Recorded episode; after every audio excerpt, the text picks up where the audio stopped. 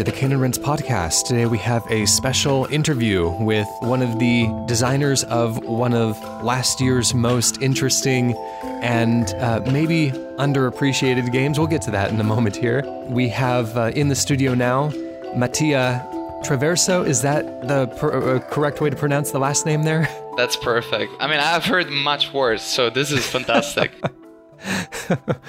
All right, and uh, you are with Through Games. Exactly, yes. And you just last year put out a, a really interesting, I, I would describe it as a puzzle platformer called Fru.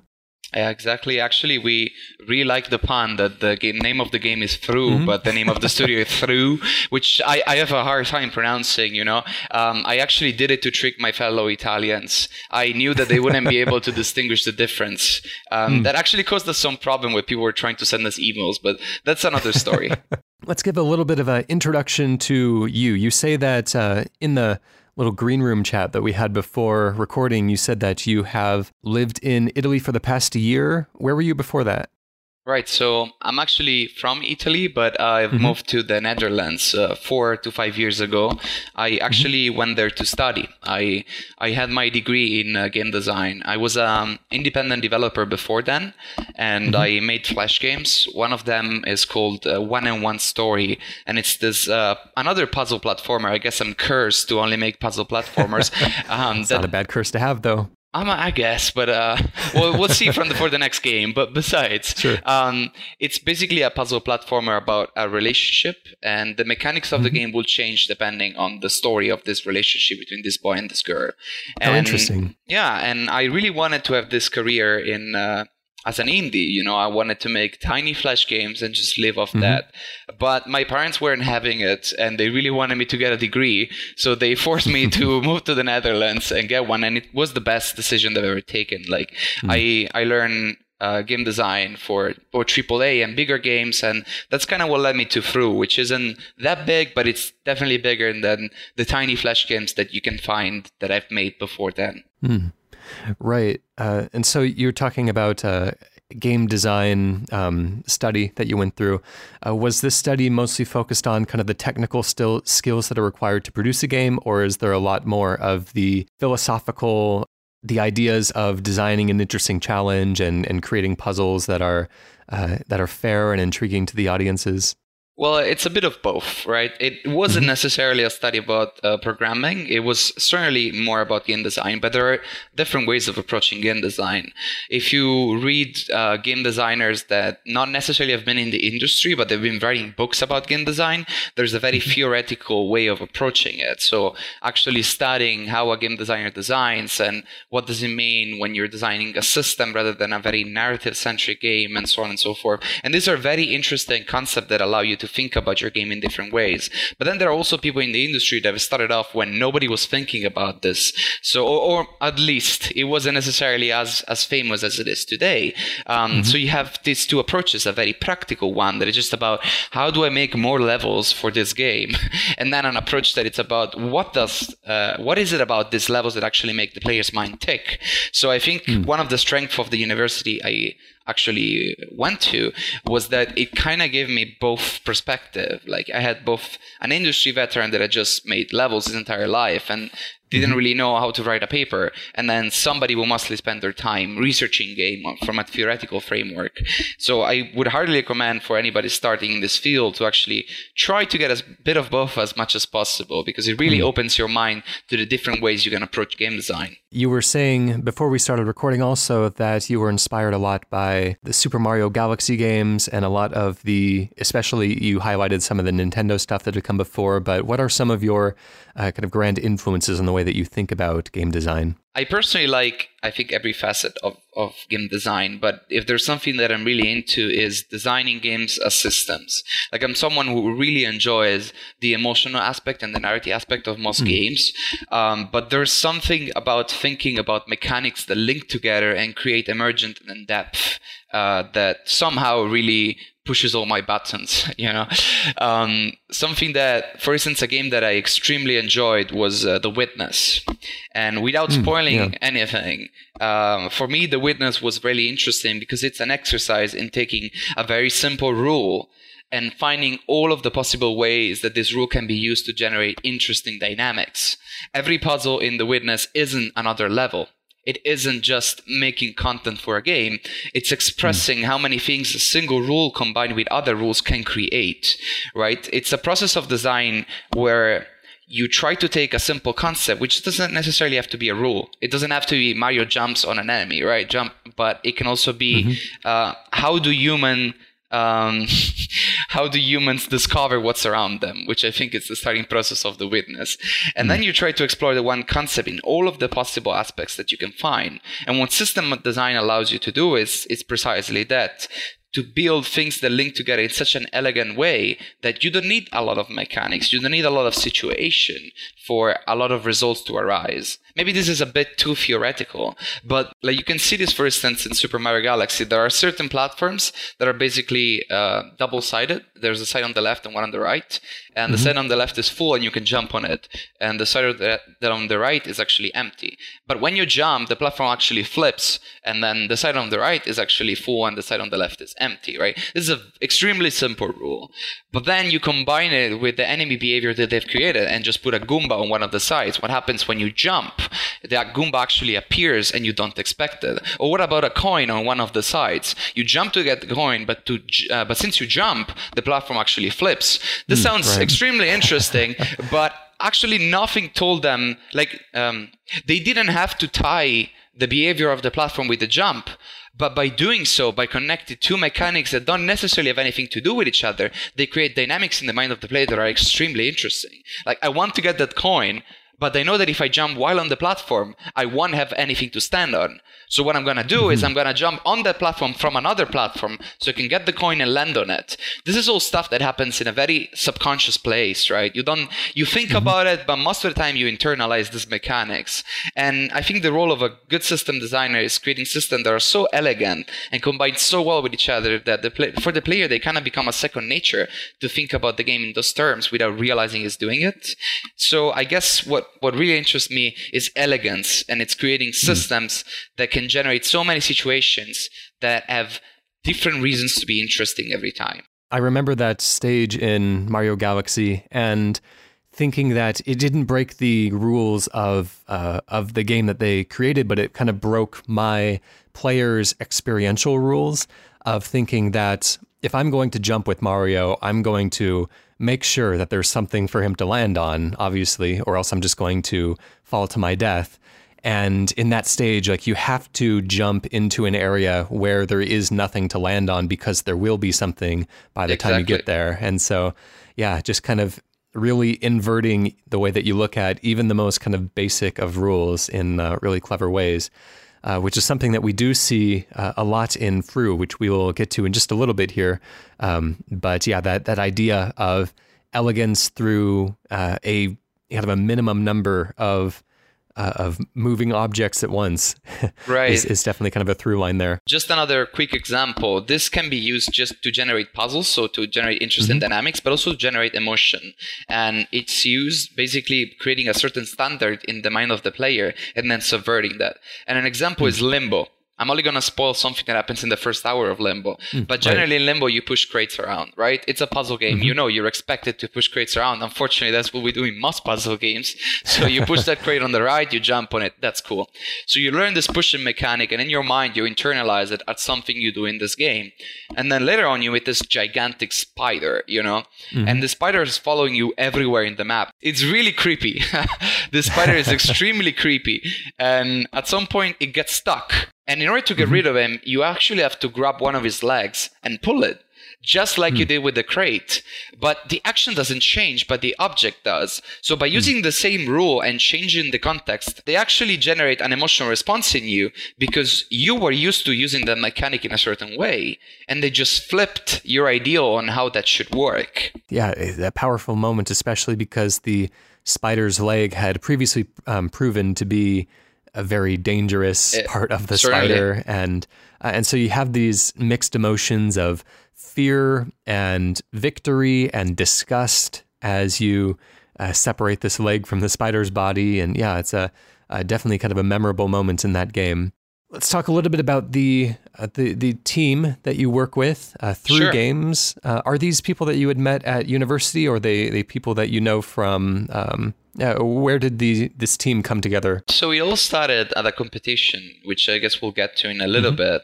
Uh, but it's mostly people that study with me at this university. A couple of them were my friends, and uh, a few of them I actually didn't know. Uh, when and basically we participated in something called uh, a jam, a game jam, which is a competition that lasts from two days to three days, and you are assigned a theme, and you have to make a game uh, in two days, right?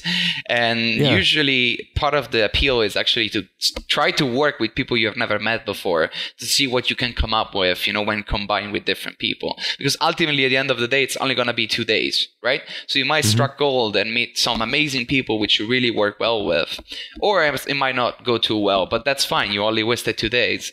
So it's a fantastic tool to experiment how different it feels to communicate with different people, basically. So was your entire team uh, that ended up publishing the finished product there in that initial game jam, or did you pick up people along the way, or drop some people from the game jam? There was um, a little bit of changes here and there, but uh, let's say the core of the of the team uh, is the same. Plus Okay. a few freelancers that were added later on uh, when we realized that um, the game was going to be a little bit too big for us to handle. So Sure. it's uh, actually slightly bigger now. Uh, there's been one or two changes along the way, but uh, nothing substantial. Like we, we basically kept together and just pulled through. Yeah. Let's give a little description of the game so that people kind of know and can have in mind what we're talking about as we are talking about it. Uh, the game is, uh, as I previously mentioned, a puzzle platform game that was published in 2016.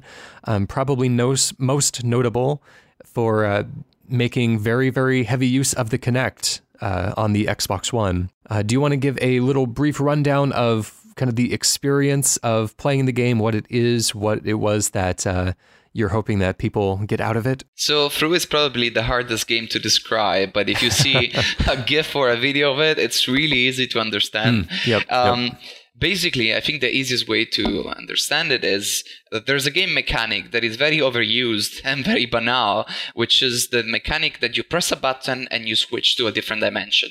A lot of mm-hmm. puzzle platformer do it, right? You're on a platform, but there's nowhere to jump. So you press a button and whoop, you, you're in a different layer, a different dimension, and the layout of the level is different.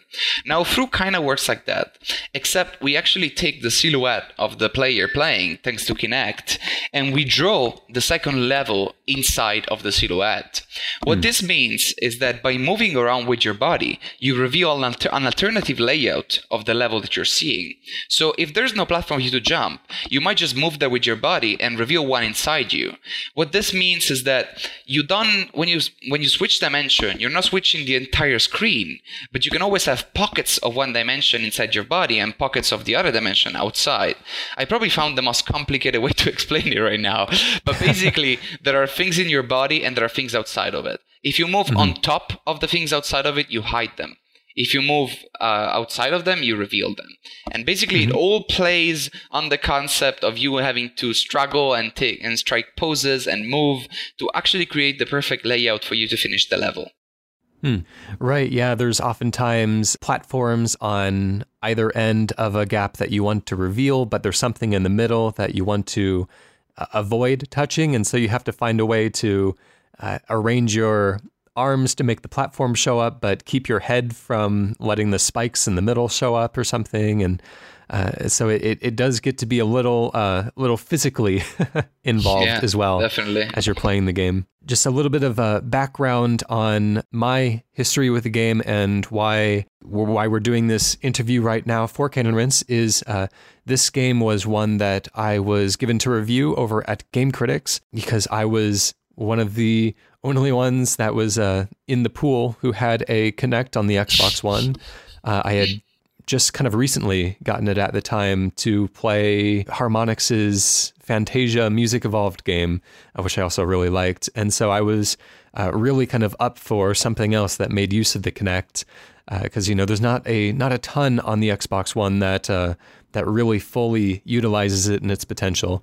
Um, but anyways, I I played through the game. I wrote up a review. I kind of immediately fell in love with the idea and the way that it was implemented. And um, as listeners to the end of the year show or the end of the year show that we did with um, Pixels Weekly as well, uh, both of those shows, um, I, I, mentioned that Fru was probably my game of the year last year and was one that I was really excited about and one that I always like to kind of make more people aware of because we're, we do not have these Kinect based Xbox One games kind of thrust in our face the same way that we do a lot of other types of games, uh, kind of fewer avenues of hearing about something like this. And so I wanted to specifically highlight this game because I think it's really interesting and really successful in what it does.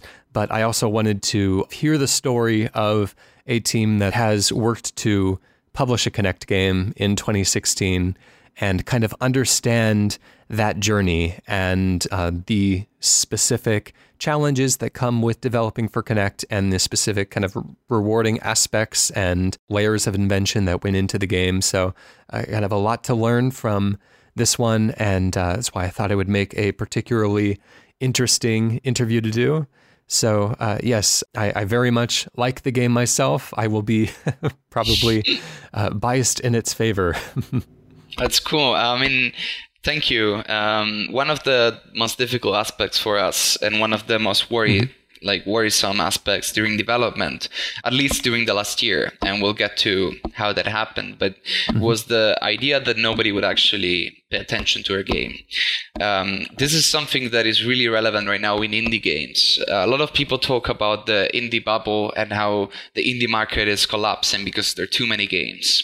Mm-hmm. Uh, now, lots of people uh, attribute this to the fact there's so many bad games because Steam really opened the gates. I really mm-hmm. don't think that's the case. I think the main problem right now is that there's too many good games coming out. In 2016, there was basically an amazing game coming out every week, right? So mm, yeah. not only we were scared that nobody was going to pay attention to our game, it was also a game for Kinect. And ultimately, um, the reception for a game on Kinect on 2000, 2016 was still mind blowing. Like we actually mm-hmm. got reviewed by most uh, big websites, and the Xbox One Reddit community was extremely nice to us and everything. But uh, I can't tell you how scary it was the day that we launched the trailer and thought, you know, nobody's gonna care about this. It's been two years and a hmm. half. Mm. And why has it been two year and a half? I guess we'll we'll talk about that in a moment. Sure. Yeah. Yeah. A lot of the uh, the news around the uh, release of this game and a lot of the publications that were made about this game uh, did have to do with the uh, viability of the Kinect as a market grabbing platform at that point in time.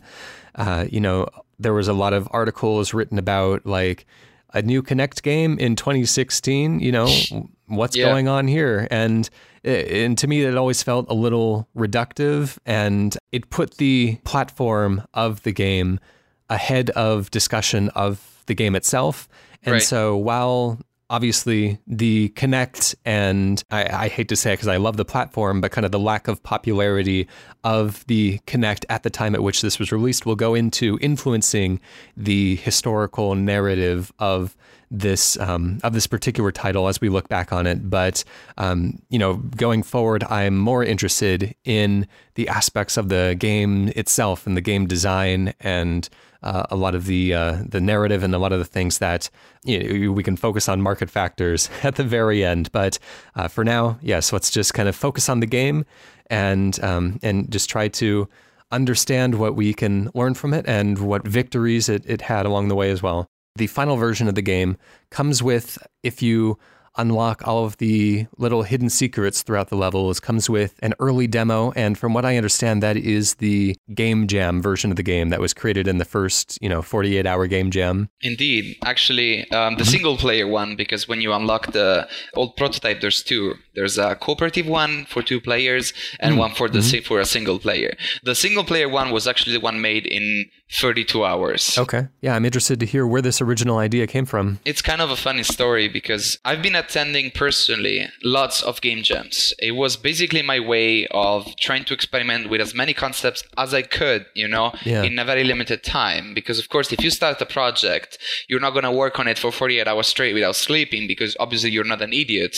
Um, but if you're at a game jam that's allowed, actually recommended. So it gives you the ability to actually experiment with a lot of things. And I was really lucky to find very like minded people. So in 2013, actually, we had already joined the Global Game Jam in Breda, which is this town in the Netherlands where we studied. And we had made a game called Rupam, which is a very weird name. And it was this very experimental game. Since the theme of the game jam was heartbeat, we tried to make this game for two players, in which there's one player standing uh, uh, with another player back to back, and only one of the two players looking at the screen. And basically, the way it plays is that uh, you're playing as a sniper, but the two players uh, are playing as the heart and the brain of a sniper. So the one hmm. looking at the screen can aim with the controller, but he doesn't know who the enemies are. The other player has a PS Move in his hand, and the PS Move vibrates whenever the other player is looking at an enemy. But they cannot talk, they have to communicate physically. So hmm. this was a very interesting experiment in saying how do people communicate when they cannot talk. So for instance, they started like punching each other to tell the other player, hey, there's somebody here. The game is a bit more complex than that, and definitely not as successful as Fru in using its mechanic in a very elegant way. It was ultimately fun uh, for a little while, and it was an interesting experiment. But since it used the PS Move, it required a, a Mac because back then drivers only worked on Mac and an Xbox 360 controller. So we ended the jam with a game that only us could play because uh, it required a PS Move, a 360 controller, and a MacBook, which is basically like a fatal combination. So we started this jam with the idea, hey guys, okay, let's make something people can play. No weird peripherals, no extra hardware. so you see how that ended up. But basically, uh, when we started the jam, and the the theme of the Global Game Jam 2014 was we don't see things as they are, we see them as we are. And we started thinking about all kinds of pretentious ideas on how to use this in system to hide information from different players and so on and so forth. But we really couldn't come up with anything that would convince us you know. For for us at the time the gem was a way to find our best ideas you know we wouldn't just settle on one and, and start prototyping. We wanted to feel like it was the right one. And so after like 12 hours we're basically we have nothing you know we're we're scared we're just gonna drop out of the jam because we cannot come up with anything and we take a smoking break.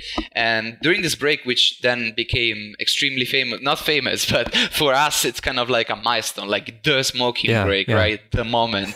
Um, a programmer christian um, tells us that he has brought a kinect. And we're like okay kinect like what do we do with that? You know we actually haven't really ever played a kinect game. We don't know about them. All, the only thing we know is that most uh, let's say vocal gamers hate them which isn't necessarily it doesn't necessarily mean that they're bad but um, certainly it has a bad stigma. And so we start thinking about it and our programmer proposes this idea. What if we make a game of tetris uh, but you are the pieces and you actually have to move your body so that you fit um, inside the, con- the thing that you're building right? And it sounded kind of cool but somebody ha- had already done it. So we start to brainstorm some more ideas and we get this idea. What if everything is dark like completely black but i what's inside your silhouette so only what's inside your silhouette is visible and it's actually the level. So, for instance, the game was that you had this sphere, it was a physical sphere, and you would have to mm-hmm. move your body so the sphere would roll to a certain part of the level. The idea was basically that what you would show with your body would exist, but you, what would you wouldn't show, it wouldn't. So, if there was hmm. some sort of wall that you had to pass through, you only had to show the corridor beneath it by using your arm, and so on and so forth. It was a really primitive version of Fru. So we started Yeah, working yeah. on that, right? It was supposed to be a very physics-based puzzle game, uh, but our programmers cannot come up with a way to do collision that actually works 60 frames per second. Like everything they do is extremely slow. And remember, this is a jam, so there's a lot of pressure on them. Like they're amazing programmers, but they cannot come up with it. So we're kind of down on morale because this isn't working. And then David, the other designer, actually comes up with the idea of the two dimension. It's like, what if it's not black around your silhouette and you're not just revealing things, but you're actually revealing another layer, but there's one outside. So you can keep swapping between the two just by moving. And that idea just blew us away. Like, it was like, this is what we're looking for, you know? Like, we hmm. knew it just felt right. But the technology wasn't working. So we're like, okay, what do we do? And like, is this gonna work? Are we gonna make it? So we start designing levels. And we're designing levels in Unity but they don't work. We're just hmm. placing platforms and imagining how this will play, like because we have no way to test it, right? And then mm-hmm. at some point, our programmer actually manages to finally write the shader that works for for the silhouette of the Kinect, and it still doesn't work with the collision. But what we do is that we take a picture of Braid and we use that picture and of two different levels of braid to actually prototype our idea. Like we cannot hmm. play it but we, we can visualize it. And braid is actually one of my favorite games. So of course i would plagiar- plagiarize that. So Sure. so we test that and what david does our designer is that he takes off his hat and he uses his hat to make more space for the character. Because of course the bigger the silhouette the more you reveal. Mm-hmm. And man like that was insane. Like we hadn't thought of that. Up until now we were just thinking of hey you move left you move right. And david had just mm-hmm. shown us that you can enlarge your you know the silhouette shape by using your mm-hmm. hat or by moving closer or by using your hands. And and you know like the possibilities were so many but still the technology wasn't working. So we have like 10 levels and it's 5 a.m and finally the programmer is like hey mattia it's working. I'm like no it's not possible. So i start testing it and it's so much fun and it's like so cool you know? Like i am on i don't know like i'm in uh, how do you say it? I'm crazy you know? I cannot take this. So i start running around the building. I'm like guys you have to try this. This is amazing. Like we had like four hours left you know? And it just started to work. And all the levels that we designed by imagining how the game would play actually played how we imagined it, uh, which is insane because usually you design things and nothing works the way you imagine it would. You know, Yes. it was just lucky. It was amazing, and we end up with this prototype that has like nine to ten levels uh, that just started working. And I don't know, there's this guy from Microsoft Netherlands that sees it because he was there at the showcase. He's like, guys, this is really cool. Like, you should really get in contact with Microsoft. And that's how I how we decided to actually make a trailer for the game, and and it all started. And so you had the uh, single player demo um, that you can play on the final version of the game uh, at the end of that game jam, and you also came up with a multiplayer demo. Was that later on? Um, we started with the single player one, and actually that's the one we made the trailer of, and it went somewhat viral, at least for our standards. Uh, Microsoft noticed it, and they invited us to GDC. And so we went there. We actually brought the single player one, and that's where we started talking about actually them uh, getting them to help us finish this game. The cooperative demo was made for E3 because we were actually also invited to E3 and we didn't want to showcase the same demo and we had nothing new. So in like two weeks, we just cobbled together like a version in which there's two players and each one of them has a different dimension. So the gameplay changes even more because it becomes some sort of twister meets uh, original Fru. because Yeah. maybe I want to jump on a platform uh, that is uh, of my dimension, but I need you to stand over there. So I'm just gonna use my hand and move it in front of you. So my hand reveals my dimension just in that tiny bit, whereas everything else is covered by your silhouette. So it's it was actually an interesting, very different version that unfortunately didn't make it into the final game due to time constraint. But you can play the original cooperative prototype if you if you access that. But basically, um, these meetings with Microsoft were, was what uh, actually convinced us to bring this project forward. Like when we started with the prototype, Kinect was an essential part of Xbox One. Yeah, I think I'm quoting literally, but uh, point being that they really believed in the peripheral. They really believed that uh, it was going to be just as successful as Kinect 1. Kinect gets a lot of hate, but hey, Kinect 1 actually sold 17 million units, which is not bad at all. You know, I think yeah, it sold more than the Wii U.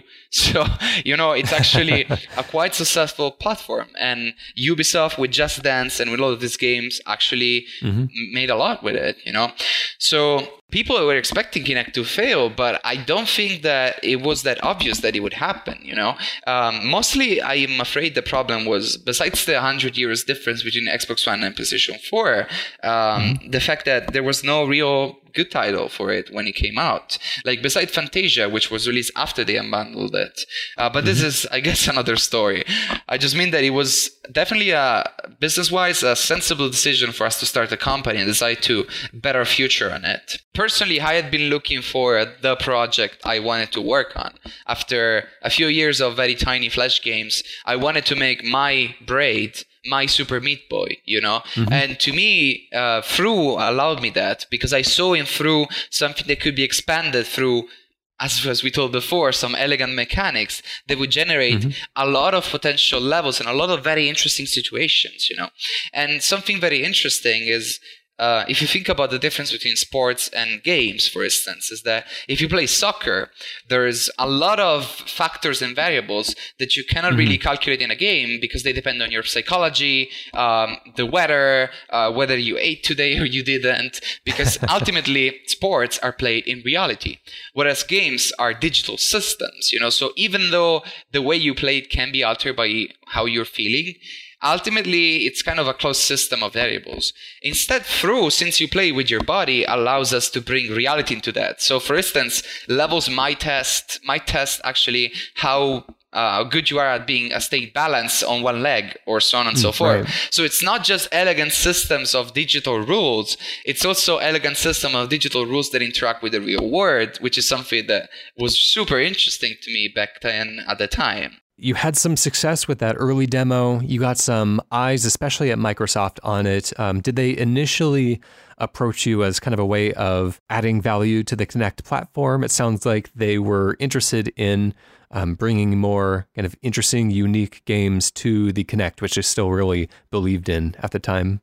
Oh, definitely. That's Fru was exactly what they were looking for, you know? Mm. It was us and another developer that was making a game called Crabitron, which is hilarious. You're playing as this crab mm-hmm. in space and you can actually use your hands as the as the uh, crab claws. Uh, unfortunately never came out, but it was really funny.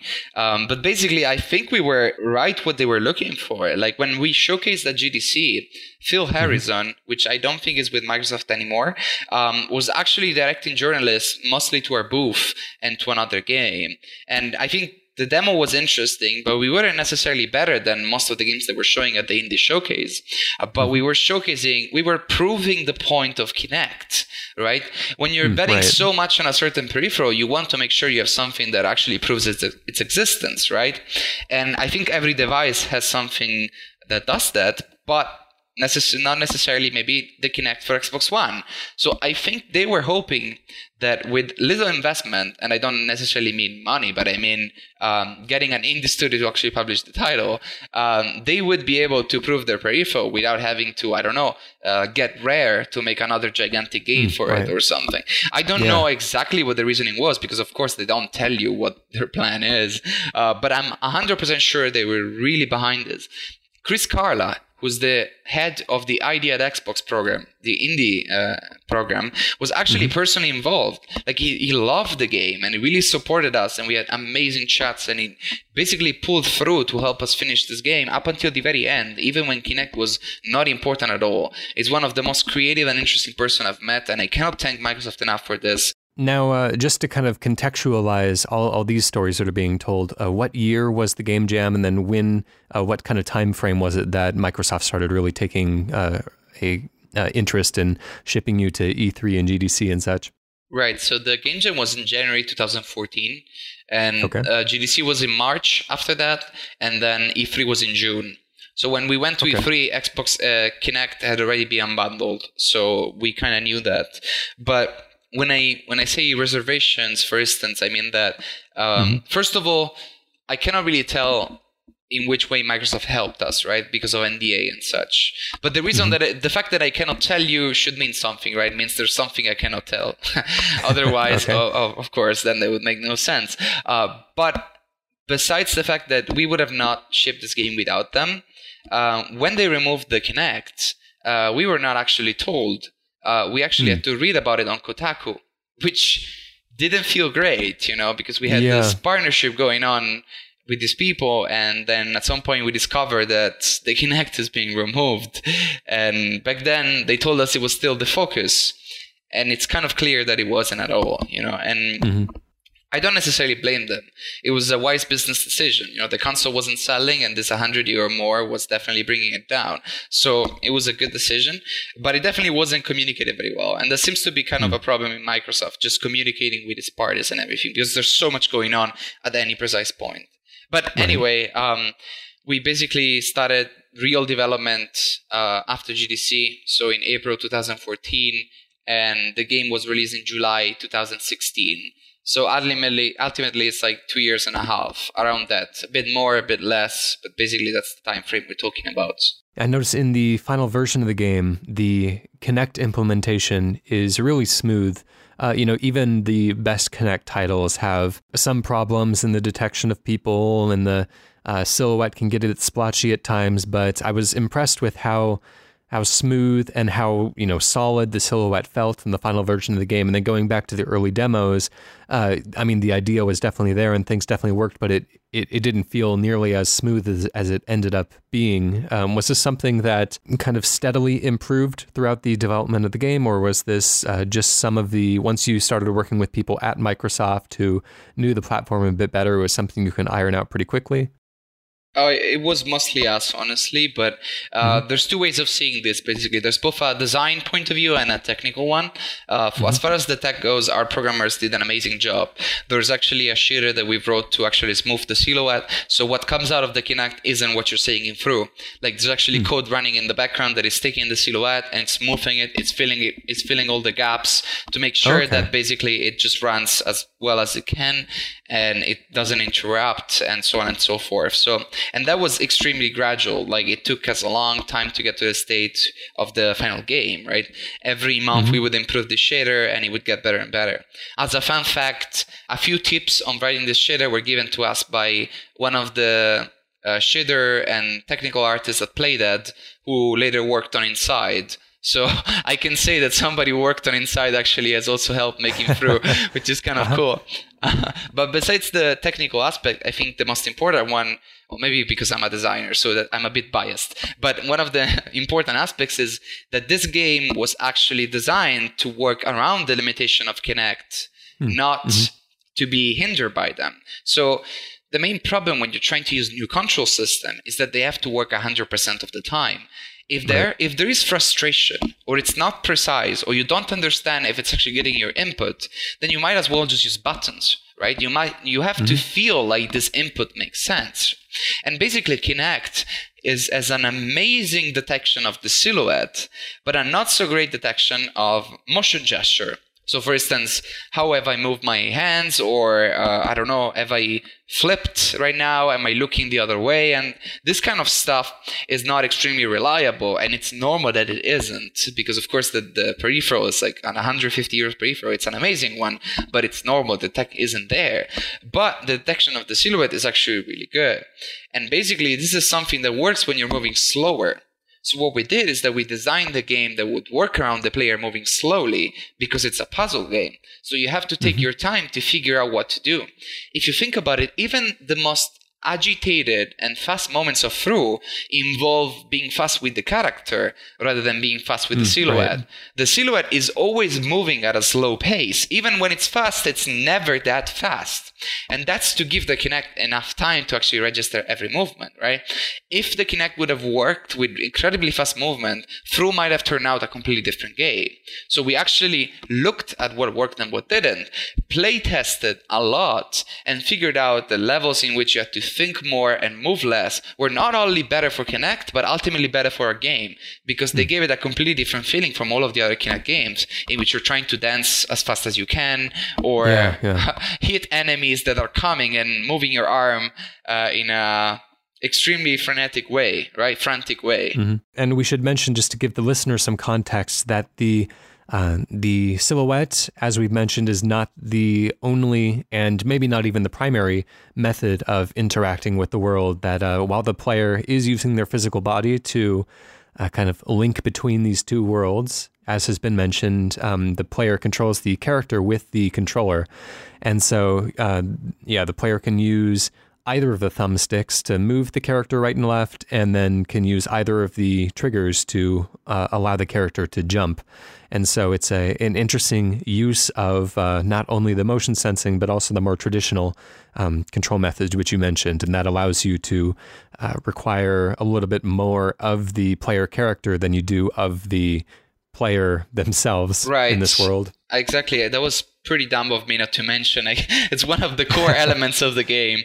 Actually, it's funny because uh, Microsoft had been pushing, had been pushing before Fru to use Kinect without a controller, right? The mm-hmm. tagline was "You are the controller." So lots of developers were not necessarily discouraged, but they wasn't necessarily it didn't come up that you could just use a controller as well. Mm-hmm. And one of the first decisions we took in Fru is that the control should be extremely simple, right? There should be mm, no yeah. noise in your head, nothing distracting you from you and the puzzle. If the silhouette is glitching, the controls are hard, or there's too much on screen, then we have failed because what interests us is showing you the dynamics and the interesting aspects of the puzzle, not to fill you with distractions, right? And so mm-hmm. there's only one button to jump. Basically, any sorry, any of the shoulder buttons can be used to jump, mm. and you can move the character with either analog sticks. By doing so, you can move the character with just one hand because you only need one analog stick and one shoulder button. Basically. Yes. Right? So is, is yeah, shoulder yeah. button the actual name or am I making that up?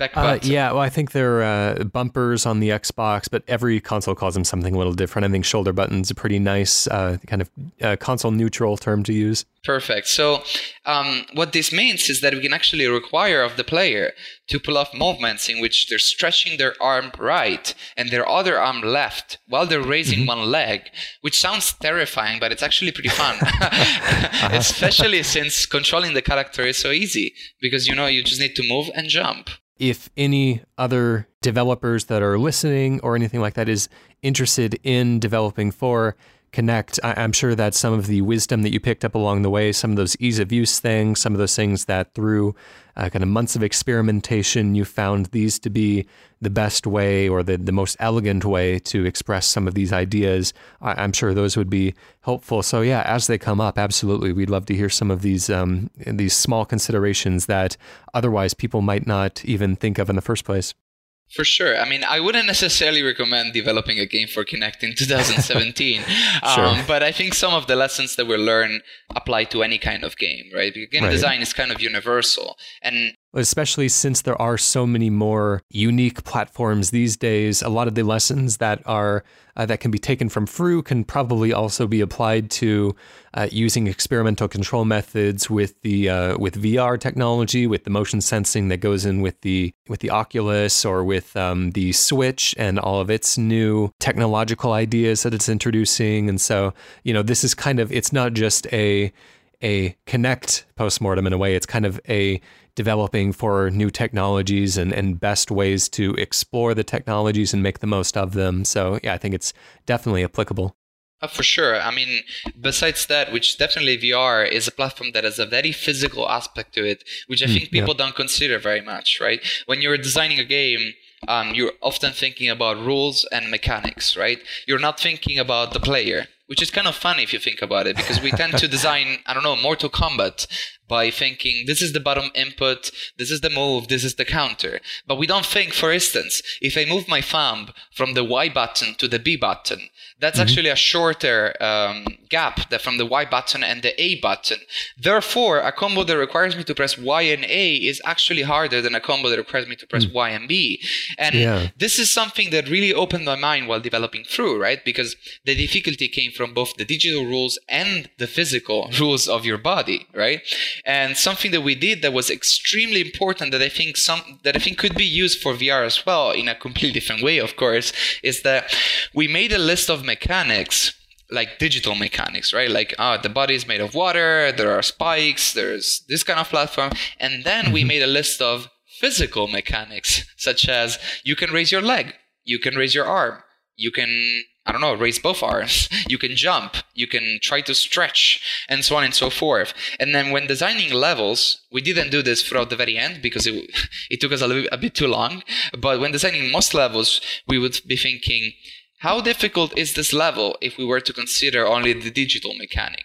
How difficult would, would this level be if we were only to consider the analog mechanic? Mm. And so we would realize that basically, if we up the difficulty of the game physically in sync with how we up the difficulty of the game digitally, the mm-hmm. experience mm-hmm. would be so much better because otherwise we would have levels that we designed with digital mechanic that were extremely hard for the body. And then immediately after, a level that was precisely slightly harder if you consider the digital mechanics, but so much easier with the body mechanic. So you had this disconnect.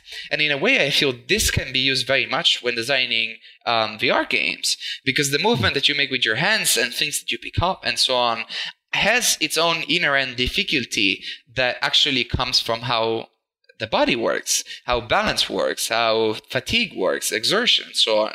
And so it's really worth thinking um, I'm balancing this level for, for the difficulty of that this digital mechanics can emerge, but what movement is the player doing? Uh, can I make it more comfortable? Can I mm-hmm. make the movement is doing slightly harder as the levels in the game become harder? Or is my curve of difficulty just all over the place? As one of the things I was most interested in when I was reviewing the game is that you are essentially balancing you know, two entirely different difficulty curves for entirely different skill sets. And uh, that's something that obviously Kinect games have to manage. Um, and then, as you said, VR games have to manage as well. Do you have any advice on uh, how to receive the best feedback for, um, you know, during testing or whatever to be able to tell whether or not one of the difficulty curves is outpacing the other one? Right. So, I mean, I, I can try to formalize what we did but obviously uh, when you're when you're in this process you're trying to figure it out and you try something and then if it doesn't work you try something else and it's very mm-hmm. natural. Um, it's it's hard to put into words exactly the process. Uh, but basically what we did and what i think is, is extremely important is we playtested a lot right? And we try to playtest with all the different kinds of body shapes and people and athletes or students or gamer or not not the gamers cannot be athletes, but sure. uh, all kinds of people, right? And what was really really important uh, for us, for instance, was asking them if they were tired and after how long, right? And mm-hmm. try to see if the enjoyment of the experience had some sort of connection with how tired they were. Try to frustrate them physically, try to make levels that actually raised up the difficulty in a physical sense very fast, and then try to make levels that actually did them more smoothly, and then try to compare the results between the two play tests with two play testers. Uh, but something that was extremely important for us was realizing that we didn't really know the game that we were making. And what I mean by saying that we didn't know the game we were making is that when you start developing a game and you have some mechanics in mind, uh, you try, you prototype it, you see if it's fun, and then you add more according to, I don't know, your design sensibility or how you do game design. Um, but it's not until you really see people playing your game that you truly understand how it really works right. yes. and what it all really means, right? Um, and I don't mean that just to say, oh, you tried a mechanic, it's not very clear, or it's not very fun. Those are surface level um, observation, right? Mm-hmm. Because you can have levels and you can see is it fun, is it too long, is it boring, and blah, blah, blah, blah. And all this stuff is extremely important. But the thing that you should really be looking for is why are people playing the way they are? And mm. I'll make you an example. In Fru, we had, uh, we were used to the concept, right? We were used to moving around the screen and revealing and hiding platforms, right? Mm-hmm. And there's something that happens all the time in Fru where you are standing on a platform with your character and you move out with the body and there is no platform on the other side on the other layer so you fall to your death right? Because mm-hmm. you haven't checked. And basically we try to limit this. So most of the times when there is a platform in the center of the screen for instance and you kind of expect psychologically for the center to be safer at least that's what we found. Uh, when you mm-hmm. move out, there's always a platform on both layers. So you can just start dancing in front of the screen and that won't alter your character. You will not die. You're in a safe spot, right? And this mm, for us yeah. was a extremely simple concept. You just go on a platform with your character, you see with your hands or with your feet or with your body if there is an alternative platform in the other layer. If there is one, you can move freely with your body and you're free and it's not dangerous, right? Mm-hmm. So we were expecting people to move their character onto a safe platform and then explore the rest of the level.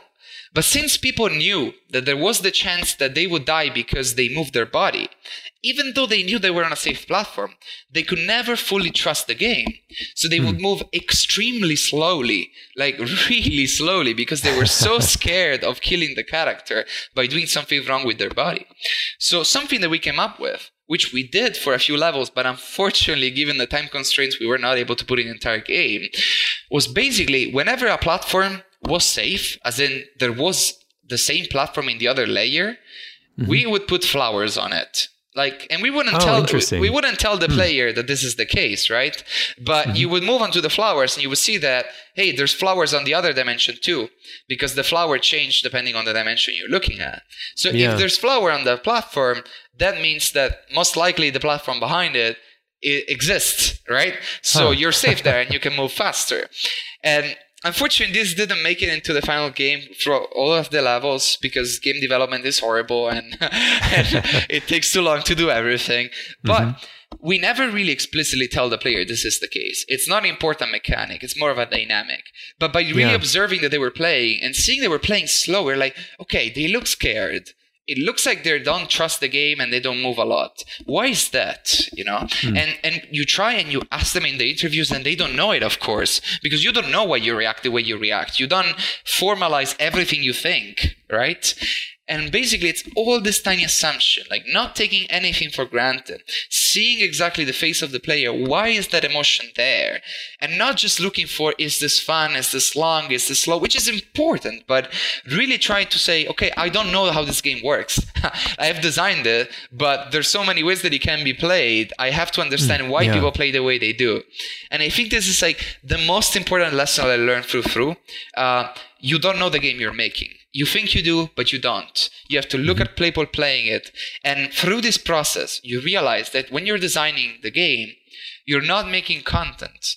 You're kind of like an explorer. You go to a secret island, right? And you know the direction, you know where it is, but, mm-hmm. and you kind of know what's in there, but your job is to go through this island, find the cool things, remove all of the dangerous and boring ones, and create a path that, that kind of ties all of the amazing things that this island has to offer.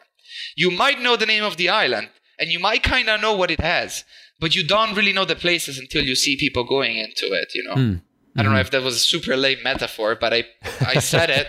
So there it is. Yeah, I think that helps. Uh, one of the things that I'm interested in, especially with the implementation of the Kinect, um, was uh, we talked about kind of balancing the difficulty curves for the physical interactions as well as the um, kind of controller based interactions.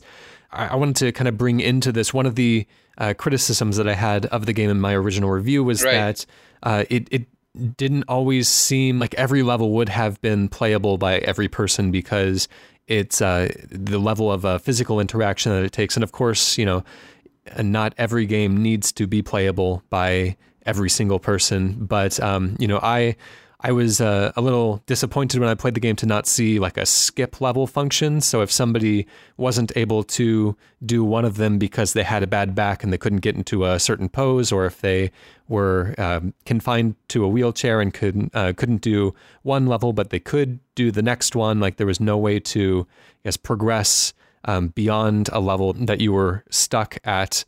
Uh, and, and, so I, I wanted to ask what kind of accessibility considerations did you make as a team as you were developing the game um, based on you know not only people with uh, with real disabilities, but also uh, just you know folks who don't have the same kind of physical stamina as somebody who is a uh, accomplished yoga master? um, so this is one of the things that I guess I feel a bit ashamed about, right? Because um, if there's something that they tell you when you listen to talks about game accessibility, is that uh, game accessibility doesn't have to have a huge cost on your development or be a big thing, but you have right. to start doing it early. And this is an extremely important lesson because we we thought about these things, right? We were aware of the fact that uh, we would have had to look into making the game more accessible, and it's something that we really wanted to do. Uh, but unfortunately, game development is a tough beast. So when you're burnt yes. out and you've been working 13 hours a day to ship this game, and you don't know if it's ever gonna end, and so on and so forth, there's a lot of things that you wanted to put in, but you have to axe, you know, because uh, ultimately mm-hmm. you're not going to finish the game. And if you have to choose between trying to make it accessible for all and uh, not shipping, obviously the answer is an easy one. So yeah. we wanted to put in a skip function, but that needs to be designed properly, right? You need to design a proper UI for it. Uh, you need right. to make sure yeah. that it doesn't get in the way of people who don't want to use it, and so on and so forth. And so I'd rather do mm, don't do something than do it in a crappy way. So yeah, um, yeah. something that we first of all something we did is when we released the game, we made a donation to Able Gamers. So at least we were able to give something back mm-hmm. because we felt a bit a shame, you know, that so many people couldn't play this. But also, we make sure that the Kinect will be okay with two people being on screen. So mm-hmm. if you have one person playing and the other person using the controller, it's easy to actually tell the Kinect who's playing by having the person who's playing get closer to the screen. So we had some checks in place to make sure that the experience would work if you were trying to play cooperative the single player game, right? Which at least try to alleviate that, that problem. It still remains that I don't necessarily think that every game needs to be played by everyone, even though that sucks because you know, unfortunately, mm-hmm. Fru is a lot about the physical aspect of it all, right? Right. Um, yeah. That yeah. doesn't mean that there cannot be a gradient. So something that we did is also trying to uh, calculate how uh, exertion worked. So how many levels until somebody get tired, and try to mm-hmm. balance the size of the chapter on that right? Hmm. Uh, but definitely, you're right. We should have had a skip function, uh, but we should have thought about it from the start so it was easy to implement, and we would have not had to uh, subtract time from actually shipping the game. So that's one of the biggest regrets I have, together with maybe not having a more complete story, which is uh, one of the points of your review as well. Which, if you want, we can get to. Yeah, actually, let's uh, let's talk about that narrative a little bit. It, it's an interesting. Um, it's an interesting setup. Uh, the the game transformed quite a bit from its original prototype, which I uh, I don't remember if I mentioned it in the review or not, but I, I, was definitely thinking while I was playing the original prototype, and, and you kind of confirmed it as you were going into the history. It felt very Braid like in its um, in its presentation and the way that it played.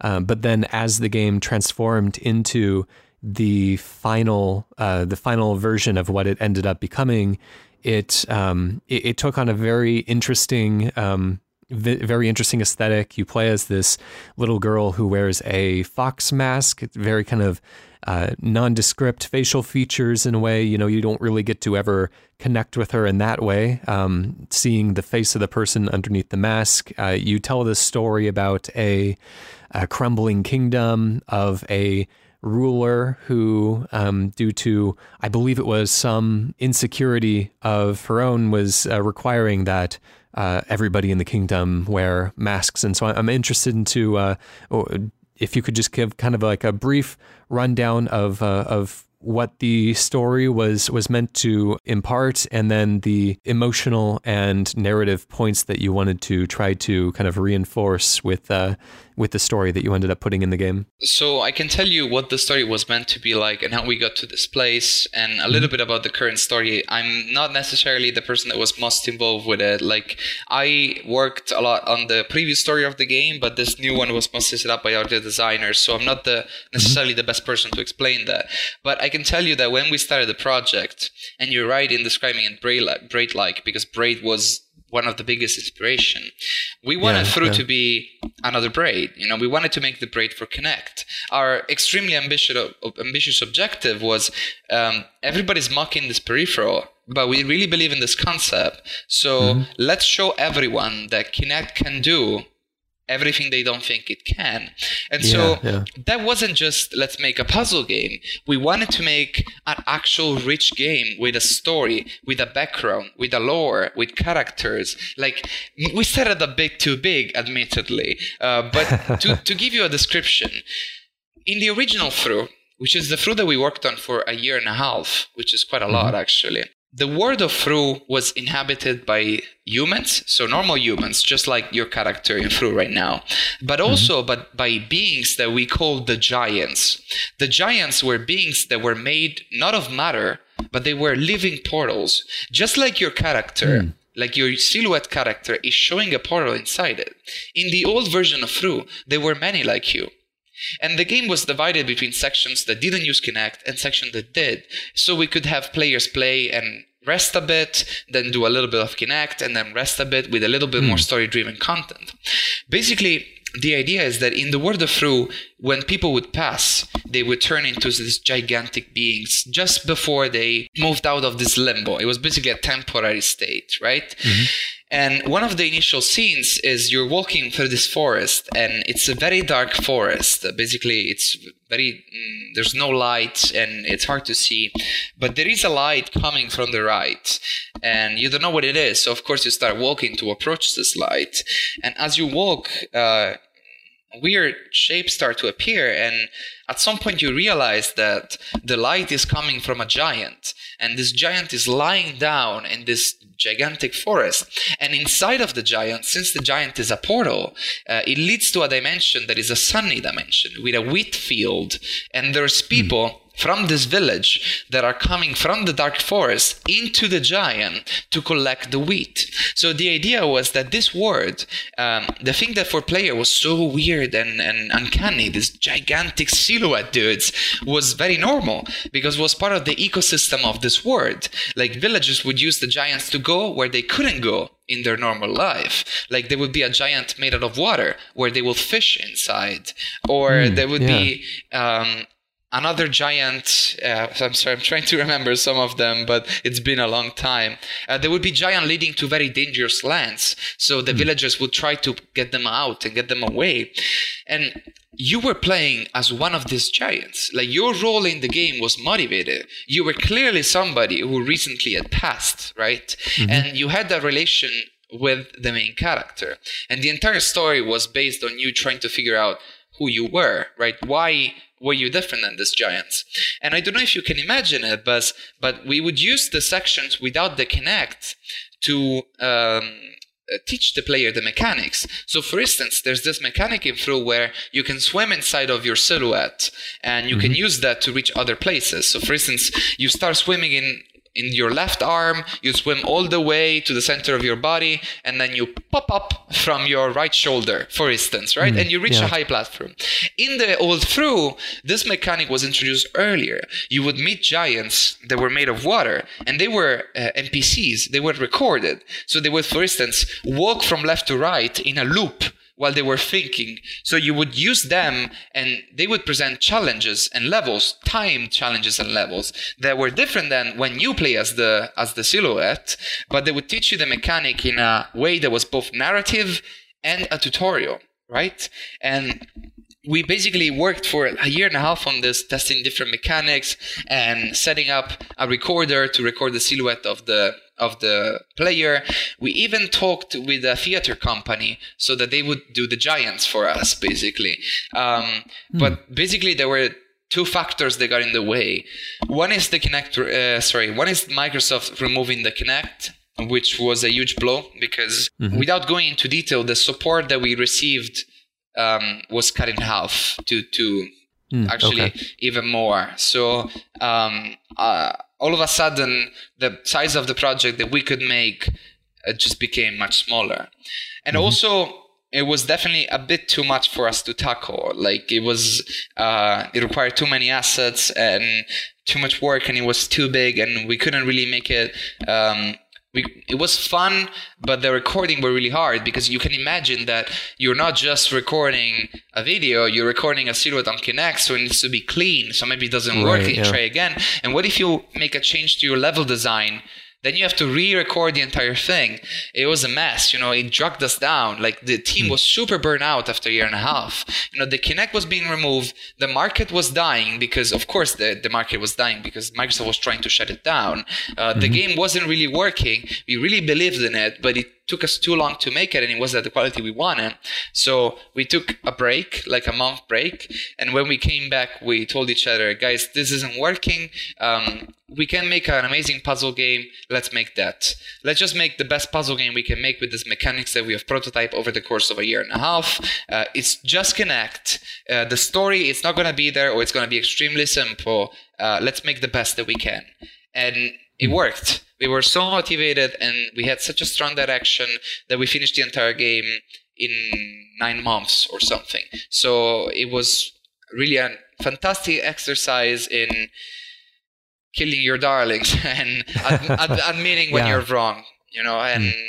which is a shame because i think if we could have ever made this game it would have been something you know. Uh, we we have some of the recordings of the of the old versions. Maybe we'll publish them sometime but mm. uh, yeah. uh, it was very interesting at least. It does sound really interesting. I like that idea. And uh, you mentioned of course uh, Braid. You wanted to create something that was kind of Braid like but uh, you know Braid didn't even have uh, that many characters or that much uh, expository storytelling. And in fact, probably the the aspect of Braid that is criticized the most are the storytelling moments where it, it just kind of lines you lines up a row of books that you just have to uh, walk through and just read walls of text. That's um, true. Really, the the ending of the game, which is probably the most um, narratively resonant moment for most players, uh, the very end, which we won't spoil here, but uh, it, it's a very kind of powerful moment once you realize what's going on. That is told almost entirely experientially, and um, that's something that I think the uh, the final version of Fru really does capitalize on. It feels like it tells the story of this kingdom in the same way that um, that Braid did as well. Uh, and and so the way that I understood the story, uh, it, it, sounds or it it felt like I was a uh, portal between two different time periods, kind of when the kingdom was built up and in good repair, and then the present time, which was where the uh, little fox mask girl lives, where the kingdom is kind of fallen and everything is in disrepair. Is this kind of how you saw it as a time travel type narrative, or is it more like two alternate versions of the same space? Um, it's it's a little bit of both. So, for mm-hmm. instance, the water dimension doesn't necessarily make sense with the rest of the story, right? So, it's mm. it's both uh, time travel and an alternative version of the castle and what could have happened, right? Okay. Ultimately, the story is about vanity and it's about what you see is not what you get, right? Mm-hmm. Uh, as in, the theme of the gem, if I can uh, reiterate, was we don't see things as they are we see them as we are. Mm, yeah, and we really yeah. took that to heart. You know, like the mechanic of Fru is all about seeing a world through your lens. And even though the story is simple, it kind of echoes that feeling because it's the um, it's a story without spoiling necessarily the ending. Even though I don't know how many people will play it, but if you want to play it, I'll lend you a Kinect. By the way, if you're listening to this, I'll just ship it to you. Anyway, um, the story is about this ruler that is so. Um, because of her vanity, right, of his mm-hmm. vanity, mm-hmm. um, ask everybody to cover their faces with masks, right? Because mm-hmm. uh, beauty has to be preserved, and it's about exterior appearance and uh, interior one, right? And it's it's mm-hmm. a bit mm. of an analysis of what does it mean to see things only through one lens, right? Mm-hmm. And it's not necessarily deep necessarily, but we like the fact that it echoes the mechanic of the game itself and this idea of seeing things as you are, basically. Hmm. Yeah, as you had mentioned before, uh, kind of one of my points of, of criticism in the uh, original review was uh, kind of around the story that, you know, while aspects of it do definitely align with the kind of dual reality of uh, seeing, you know, as you said, the way that things really are, um, I, I, felt like I, as a, as a player, was forming just through my physical interactions with the game, such an interesting kind of personal narrative and personal relationship with the characters. That aspect of the experience wasn't what was being uh, most heavily emphasized in the narrative. And, um, you know, I, I, kind of felt at the time that uh, while I didn't dislike the story, I felt like it, it wasn't emphasizing what I viewed as being the most interesting part of the experience, which was mostly kind of just the really unique relationship that I had with this little character. And it Definitely. reminds me of um, of the Last Guardian that just came out. Actually, how it's about these two characters that kind of are of entirely different scales, have different ability sets, uh, kind of rely upon each other, and have a very uh, you know, if if if you've played The Last Guardian, they have a very physical connection with this creature. Everything is very, you know, they aren't necessarily a series of animations that are playing out. You have to interact with the with the beast's actual body in right. a in a really kind of physical way. And as I was playing the game, there as I was playing through, I should say, um, there was a real magic to lifting this little on-screen character in my actual hand and uh, you know kind of raising her to higher platforms or allowing her to you know swim up my arm as you were mentioning earlier or kind of run across my leg or something. There's a real like deep connection that I felt to this character that I haven't really felt in a lot of other games. And so interesting to hear that the early drafts of the story really did kind of contextualize what we as the player are in this world. And that same kind of cooperative relationship that the characters in this world had with these these elemental giants Right, absolutely. Like what you're saying is extremely valid. And if anything, uh, the story doesn't really take into account um, the character, the other character you're playing, because effectively you're playing two characters in this game, right? Mm, right. And I definitely, the intention was there when we started developing the old story. Um, these giants that lived in this. Uh, in this place and when i'm about to tell you i'm not sure if it's actually good or bad because I haven't thought about mm-hmm. it in a long time. But back then, uh, our idea was that um, the giants are some sort of a limbo state between life and death, right? So mm-hmm. when people in this world pass out, they turn into these beings. And the whole concept was an analysis, and this sounds a bit pretentious, but we wanted to talk about grief and how different people mm-hmm. handle it, right? Yeah. And if you could have the person that passed out near you, but in this form, you know, what would it mean, right? We would take this excuse for a fantasy world to try to tell a, a bigger story. And um, the, the idea back then was that the story relied on this girl and her brother. And unfortunately, uh, plot twist, the, the brother dies at the beginning mm-hmm. of the story. And what happens is you you meet this giant and you don't really know who he is. Like uh, the girl knows what the giants are, but you as a player don't. And you slowly discover as you play the giants are well deceased person. So mm. you start to think about what could mean. And at the start of the game, you played as her, and you played as her helping her brother, which is uh, which was like uh, younger than she is. And so what we wanted to work on was the sort of reversal. Like the brother used to be the younger one and the one needing help, and mm. then the player who's the giant is basically uh, now the big brother, now the one who's helping her and was actually carrying her, as you said, swimming in the body. And there are mm, levels yeah. in which your head is completely full with uh, uh, wool, so you can just jump on your head, you know, or on your shoulders and everything. Mm-hmm. And kind of the idea was showing this reversal relationship on how uh, now he is supporting her, you know, and she kind of has to let go of whatever has happened. Now, this might sound a little bit pretentious, perhaps, and maybe it made more sense two years ago when a memory hadn't fucked it up, but um, it was all based on the relationship between the two characters. So, Mm-hmm. Definitely, what you're talking about was something we had considered. Uh, ultimately, I think the story we we came up with is uh, is a nice fairy tale. It doesn't necessarily yeah, have the yeah, same depth. Definitely uh, that connects it with what you're doing um, as this one could have been. Unfortunately this is kind of like the reality of game development. Like we this was due to our na- naivety. I don't know if that's a word. Like we were naive and we tried we, we scoped this project a bit too big and ultimately we had to be quick with coming up with an alternative storyline for the simpler puzzle game.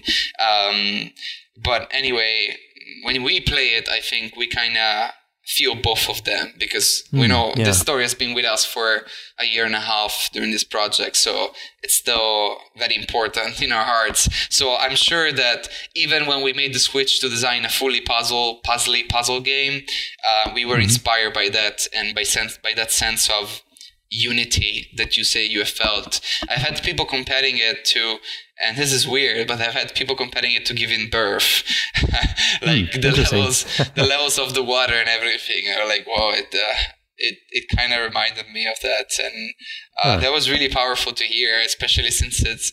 Besides this tiny story, it's kind of abstract as a puzzle game, right? None yeah, of the mechanics yeah. have story value, right? I mean, you're showing a different layer, so I guess it's all story based, but really what you're doing is jumping and not dying and solving puzzles. So it's amazing to see that we could use this system to echo th- those kind of feelings, yeah? Yeah, and ultimately, I mean, there are so many games that we see now where the story that they're trying to tell gets in the way of the player's experiential story that they're building for themselves. You know, every time that I uh, you know, like in um, so many wonderful games like uh, like Just Cause, for example. Like that's right. kind of a silly example to use, but like the story that I build for myself is oftentimes interrupted by them enforcing like a very specific mission on me or them making me watch a cutscene of a character who I, um, you know, I, I might envision through the actions that I've taken um, as a character, as a player, I might envision this character to be different than how the developers envision this character to be. And so I'm I'm usually in favor of more kind of minimal, more interpretive stories. And so, uh, you know, I think that the game did a very successful job of imparting all the correct emotions and I, I, think that, you know, while there are really interesting avenues, like you've already talked about, to explore in this kind of imaginative space, I don't think that it necessarily loses anything by uh, not spelling everything out like it was a book. Like, I like being able to just kind of like feel the story and let it kind of resonate within me without the game itself necessarily validating my experiences. Oh, for sure. Like it's it's kind of what I think another weird example, but Dark Souls does that very well, mm, right? Yes. It doesn't mm. really enforce a story on you or who your character necessarily is, right? I mean, mm-hmm. it assigns you a role, I guess. Uh, but the amazing thing about Dark Souls is the incredible balance between mechanics and and story and background, and how everything that all of the enemies do actually has some sort of meaning in the world and some sort of context. And so there's mm-hmm. this sort of like emotional balance where nothing is out of place, right?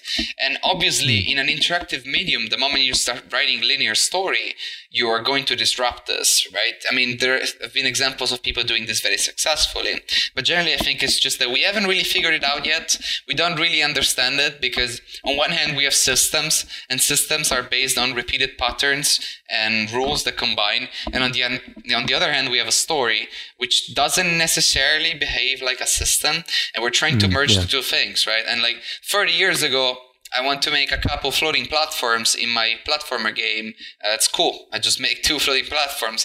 Now we're so obsessed with having, and which which is okay, you know, but we're so obsessed with having everything motivated, right? So uh, mm-hmm. everything you do in the game has to make sense. That we're kind of limiting ourselves as designer. Like uh, you want two floating platforms, okay? Let's make that there used to be a bridge here and it broke in half, so now you have your floating platforms, right? Which is mm-hmm. amazing because on one hand we're trying to merge gameplay and story.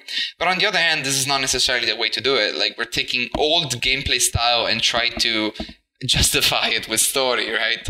Whereas kind I've, of a, a, lot of writing around something that uh, that didn't, didn't need to be said years ago. It feels like a less elegant way to express the same idea, maybe.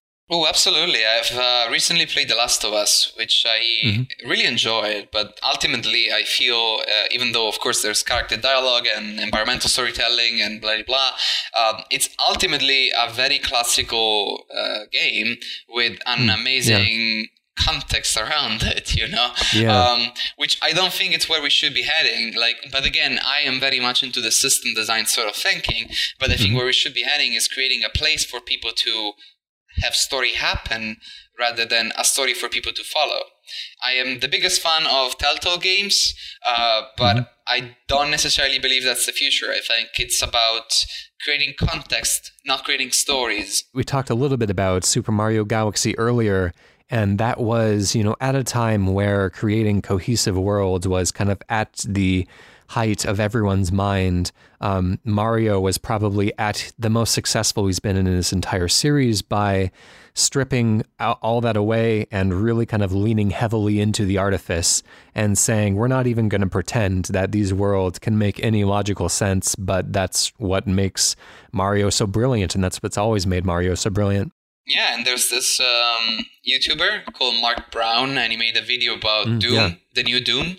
And he said Doom is basically the most, uh, like Doom 2016 is the Doom that Nintendo would have made if Nintendo were to make a Doom. and uh-huh. it's so true because uh, Doom 3, for instance, uh, really wanted you to believe that what's happening is real. Like, mm-hmm. you're not the player. There is a fourth wall, and everything that you're seeing is realistic and motivated. I'm a greedy mm-hmm. shooter with an amazing story.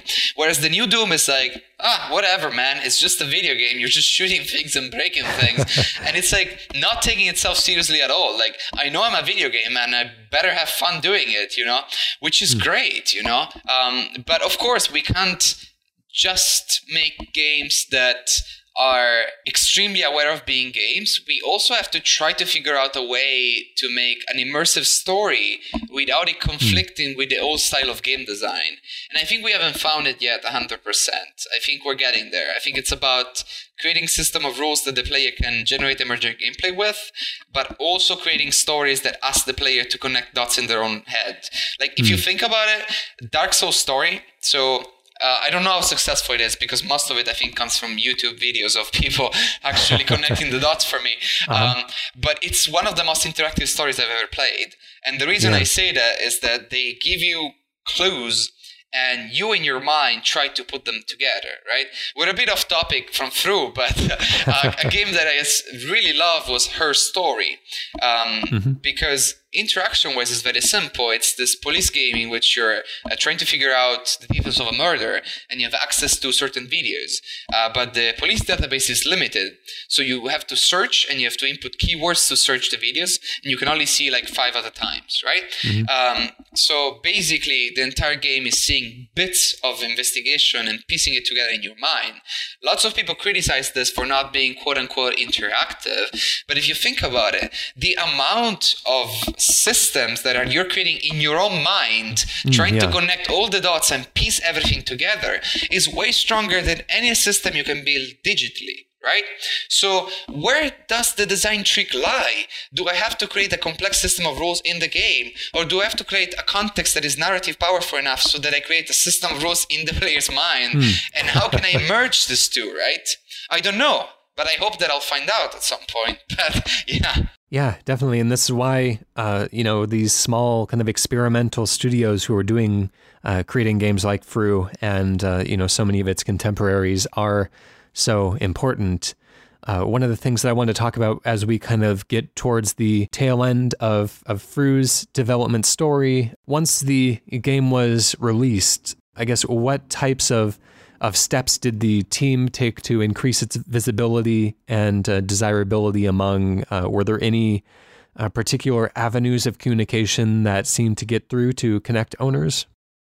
Um, so it's it's quite a complicated subject actually. I, I don't want to repeat necessarily things that you might find online. Like there's lots mm-hmm. of Gamasutra article about finding a hook for your game or finding mm, right. a story.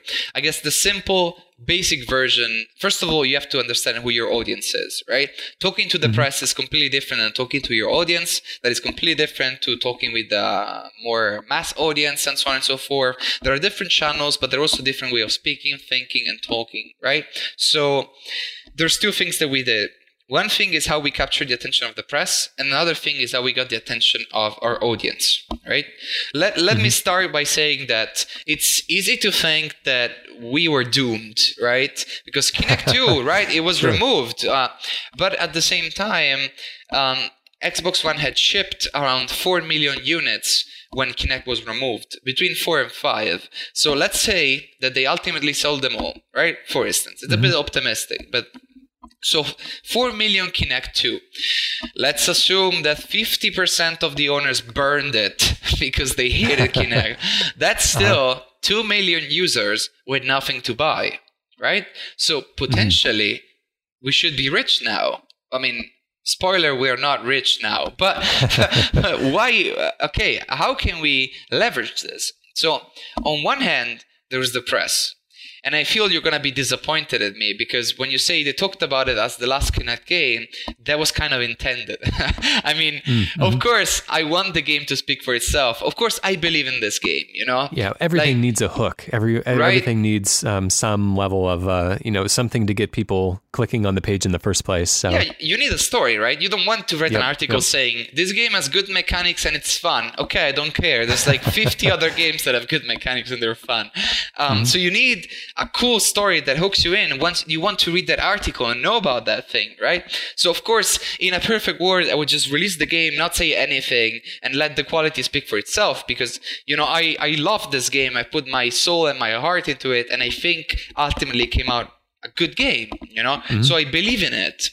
But for the for the press i wrote a story you know and i wrote a tiny story that the press could take and just propose in their own format or ask us about it. And the tagline of the email that I sent was the last Kinect game you will ever need to play, which is kind of like a a joke, right? Because on one hand, mm-hmm. it means, oh, it's so good, you'll never need any other Kinect game. On the other hand, it's like, well, there's no more anyway, right? so it's kind of uh-huh. okay. And in the body of the email, I basically echoed, okay, it started as a prototype. We really believed in Kinect. Ultimately, Microsoft removed it that's we're a bit sad about it, but we think it kicks ass. I mean, of course, it was slightly better written than this. Uh, the point being that it really worked. Like people really picked up mm. on it and everybody was saying you know meet the developers that are still working for Kinect or uh, kinect finally has a killer app and all of these kind of things which feel amazing you know it, where yeah. i if i would have just sent an email saying Fru is a cool puzzle game for kinect you know uh, how many people would have clicked on it like how mm, many emails right. do you get generally that are like that so definitely mm. my biggest suggestion if I am to give suggestions to anybody, is you mm-hmm. have to find a story that you yourself would click on, you know, because otherwise, what's the point, right? And then once they're hooked in the story, of course, the game needs to be good. Like, there's mm-hmm. no secret to marketing if your game is terrible. So right. definitely, there's that. Now to the audience, that was the hardest part because if I'm making a game for Xbox, I know I have to speak to the Xbox crowd. If I'm making a game mm-hmm. for PS4, I know I have to speak to the PS4 crowd. But if I'm making a game for Kinect I'm making a game for an audience that is fragmented and it's divided into a lot of bigger audiences. Like the yeah. the Kinect audience is actually just a fraction of the Xbox on, uh, of the Xbox audience, right? There is no there is a Reddit um, uh, for Kinect, but it's not really frequented because nobody speaks about Kinect anymore. But some mm-hmm. of those Xbox One owners actually have Kinect, right? So if you if I'm targeting if I'm marketing an Xbox One game, then it's easy. I just go to r slash Xbox One and I speak about it there. I find the story and a hook. I try to be nice and I make a good game. But if I'm making mm-hmm. a Kinect game, I have to hope that the one I don't know two hundredth of the Xbox One subreddit will see it and eventually push it. But I'm ultimately marketing a game in a place where most people cannot play it, right? Mm, so yeah. that makes it extremely challenging because maybe they don't even want it on their front page, right? And I get it if that's the case, you know. Mm-hmm. Ultimately, what I did is I wrote an im, Imgur. I don't never. I don't know how to pronounce that. Imgur. Yeah. Im, I, Imgur, I don't know. A post in which I basically described a short version of the story that I told you today, and how mm-hmm. we got from like burnout to finally releasing a game, and I shared it, and it was just very personal and I just told them everything they wanted to know. You know, every question I just replied as as me, as Mattia, not as uh, Frugames PR. You know, and yeah. that really worked, and people liked how we approached them, and it just propagated through the subreddit, and they gave us a lot of promotion. We even did an AMA. You know, uh, so mm. ultimately, I think the key besides having a good story, which for the press it was an email with a good tagline and a good mm-hmm. body, and for the the Kinect audience it was a personal post about our struggles, you know. But ultimately, of course, it's about finding a hook and finding how to talk to your audience. Like being personal with the press can work, but only if they know you already. Uh, and at the same time, saying the last Kinect you'll ever get, need to play, sorry, the last Kinect game you'll never need to play on Reddit wouldn't really yield much. Um, so mm. once you figure out how to talk to people and what's cool about your game, because you're not lying, you're not finding a story that doesn't exist. You're finding yeah, an angle on your product that actually exists. You're, uh, it's kind of like selecting the informations about your game that are interesting for those people you know right ultimately yeah. i can tell you that the game sold like less than 10000 copies which is basically nothing um, but it got an incredible share and spread on social media and with the with the press. So I think maybe the game sucks. You know, I, I don't think so, but maybe it does. Um, we actually had a hate mob on Metacritic which I think it's from 4chan, but I'm not 100% huh. sure. I think it's because I tweeted things about Gamergate. Maybe they just hate the game, you know? I don't know. Uh, but we used to have an 84 on Metacritic and then around mm-hmm. 8 for user score. Now it's like 4 and it changed in a day. so I think mm. I must have pissed somebody off. Maybe because I said The Last of Us wasn't innovative. I don't know. Anyway, anyway, ultimately, um, the press that we got, so the share that we got is comparable to the to the one of a semi-famous indie game, uh, but the sales mm-hmm. are not, and I believe it's because you know just Kinect. Like people just yeah, platform availability and um, yeah, desirability for people to hop back into the game. A lot of people uh, who own the Kinect don't even have it hooked up to their Xbox anymore, and right. Um, yeah, it's just kind of the unfortunate part of uh, of people kind of moving past a piece of hardware which is alright. You know, we didn't make this game to sell. We didn't make it to make money. But ultimately, of course, you want people to play your hard work, right? Yeah. I've been yeah. working on this for two years and a half uh, I'd be happy if people tried it, you know.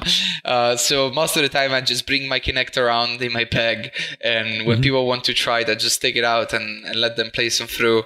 Uh, it's not very portable or very efficient, but uh, I guess it's a way, you know. And uh, reviews like yours, you know, um, mm-hmm. actually. Mm-hmm made it all worth it you know like there's also a hmm. review on like your review and eurogamer really got it you know because it's one thing to say a game is fun and it's another mm-hmm. thing to see what is this game trying to go and is it successful at it or like mm-hmm. is what the game is trying to say interesting or is it just a time waster you know like not mm, that there's yeah. anything wrong but um, some reviews were just like oh good graphics good gameplay cool you know and some yeah, reviews yeah. were like here's my experience and here's why i think it's interesting and as a designer it was probably the most fulfilling experience of my career to read hmm.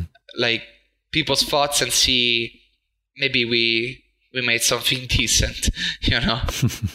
Yeah. Yeah absolutely. Well uh, I, I do want to kind of wrap up by saying that the uh, the reception as you mentioned before was at an 84 for uh, for I, I, believe the professional reviews on Metacritic. Uh, am I remembering correctly that you sent around an email saying that it was the highest rated Xbox One exclusive of the uh, year last year? Yeah, which is kind of hilarious, honestly. I mean, uh, they don't consider Forza or Quantum Break because they're also for PC. Oh, right. Yeah. Um, so, so actually, it's kind of a lie, um, but it's still kind of amazing. You know, it's our first title, and it's still a high Metacritic for for that. So I'm really glad for that. Also, it's higher than uh, the Last Guardian, which I find hilarious. But of course, it's not better than the Last Guardian. You know, don't don't vote me on Metacritic because I said said that. but yeah, anyway. Yeah, well, I mean, obviously, The Last Guardian's also a game that was very ambitious, and uh, a lot of people argue that the final product does kind of choke on a bit of its ambition. Um, like it maybe bit off a little bit more than it can chew at, at, at points. Um, a lot of people had kind of frustrating experiences with that one, but uh, regardless, it's uh, another very interesting game, one that uh, even the people who don't like it generally recommend people play, which is the mark of a good game if I can say anything about it. oh, for sure, definitely. I mean, there is no objective good game, right? Right. Um, yeah. So as long as the game is saying something interesting for you, it doesn't matter mm-hmm. if the camera sucks, right? It might be yeah. frustrating, but does it show you something you haven't seen in any other game, right? So mm-hmm. to me, that's how I don't want to tell reviewers how to do their job, right? And I think there's extremely talented people out there. But when I what I'm looking for in a review is for the review to tell me if there's something interesting about the game, rather than if the camera is a nine out of ten or or a yeah, ten out of yeah. ten, right? I mean, that's the list the way I see it, but of course, might be wrong. Yes. So, um, just to uh, to kind of uh, start to wrap things up here, uh, the the game that we've been talking about for the last couple of hours is Fru, and you can find that on the Xbox One. It does require Kinect. Um, that is uh, one possible limitation that people might come across, but I would say that if anybody has a Kinect in their homes, or even if people know where to get a Kinect for relatively inexpensive, you know, I, I think that even though I only ever use my Kinect on uh, you know, two games on the Xbox One, like I found that purchase to be uh, immensely gratifying. They are my two favorite games on the Xbox One, and I um, I, I, don't have any regret about that. And so, you know, um, it, to the extent that playing this game is a um, is a an option for you, I would uh, give it a very high recommendation on my own. As I said, I was it was my game of the year last year. And, um, you know, of course, one of the reasons that I had uh, Mattia on was that I'm really interested in this game, what it's trying to do. I believe that it's a unique game that explores uh, ideas and, uh, and experiences that aren't often explored.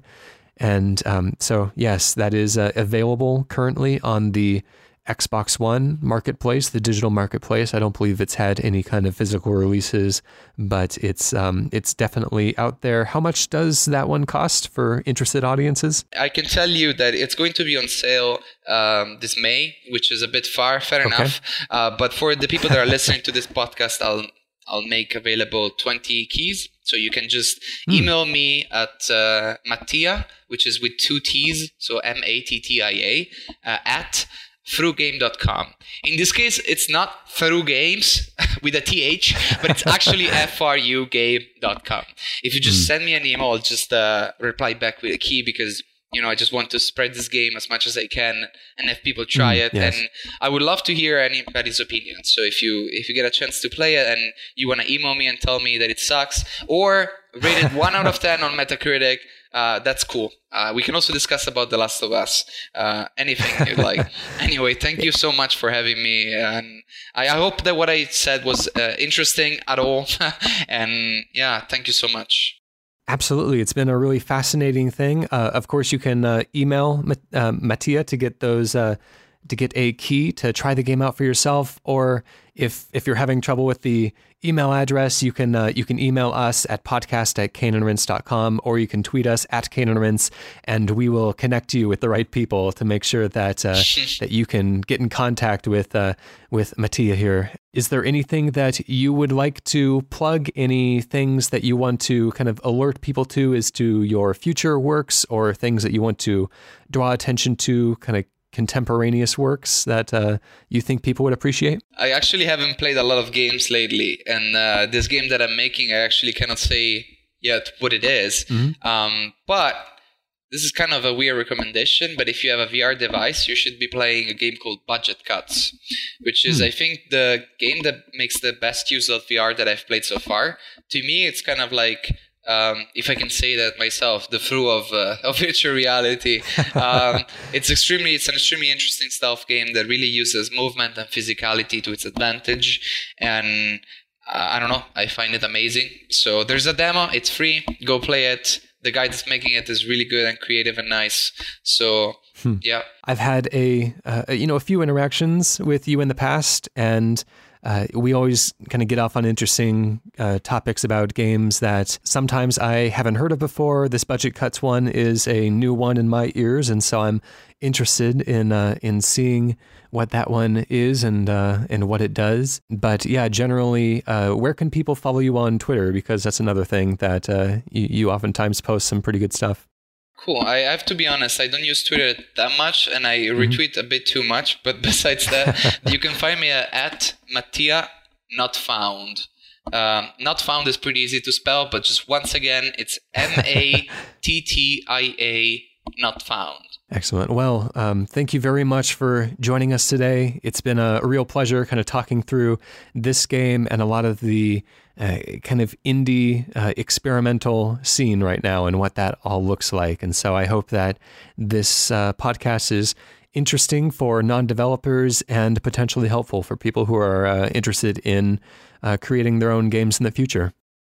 It's been amazing. Thank you so much, Ryan, for the opportunity. And just to reiterate, if any of the listener has an idea for a game and wants to chat it up, see if the design holds up. And I don't know, just generally wants any feedback from me. If you think I deserve to give any feedback, uh, you can just email me or or Ryan, and I'm up for any kind of discussion whenever. So yeah, thanks a lot for hosting me today. Absolutely. Well, uh, this has been a Cane special interview. We will have a thread in the forum about this uh, this issue. If any uh, any of this sparks conversation, or if you have questions, and I'm sure uh, Mattia will either notice what is being posted or I'll go ahead and forward things on to him uh, as they are relevant to his interest or questions for him and anything. So, uh, yeah, this is going to be an ongoing conversation, I'm sure. But uh, this has been, a, yeah, just an interesting look back at Fru. And I hope this inspires more of you to uh, to give it a try, give it a shot now that you can with a few of those free keys out there. yeah, thanks for listening, and we will see you next time.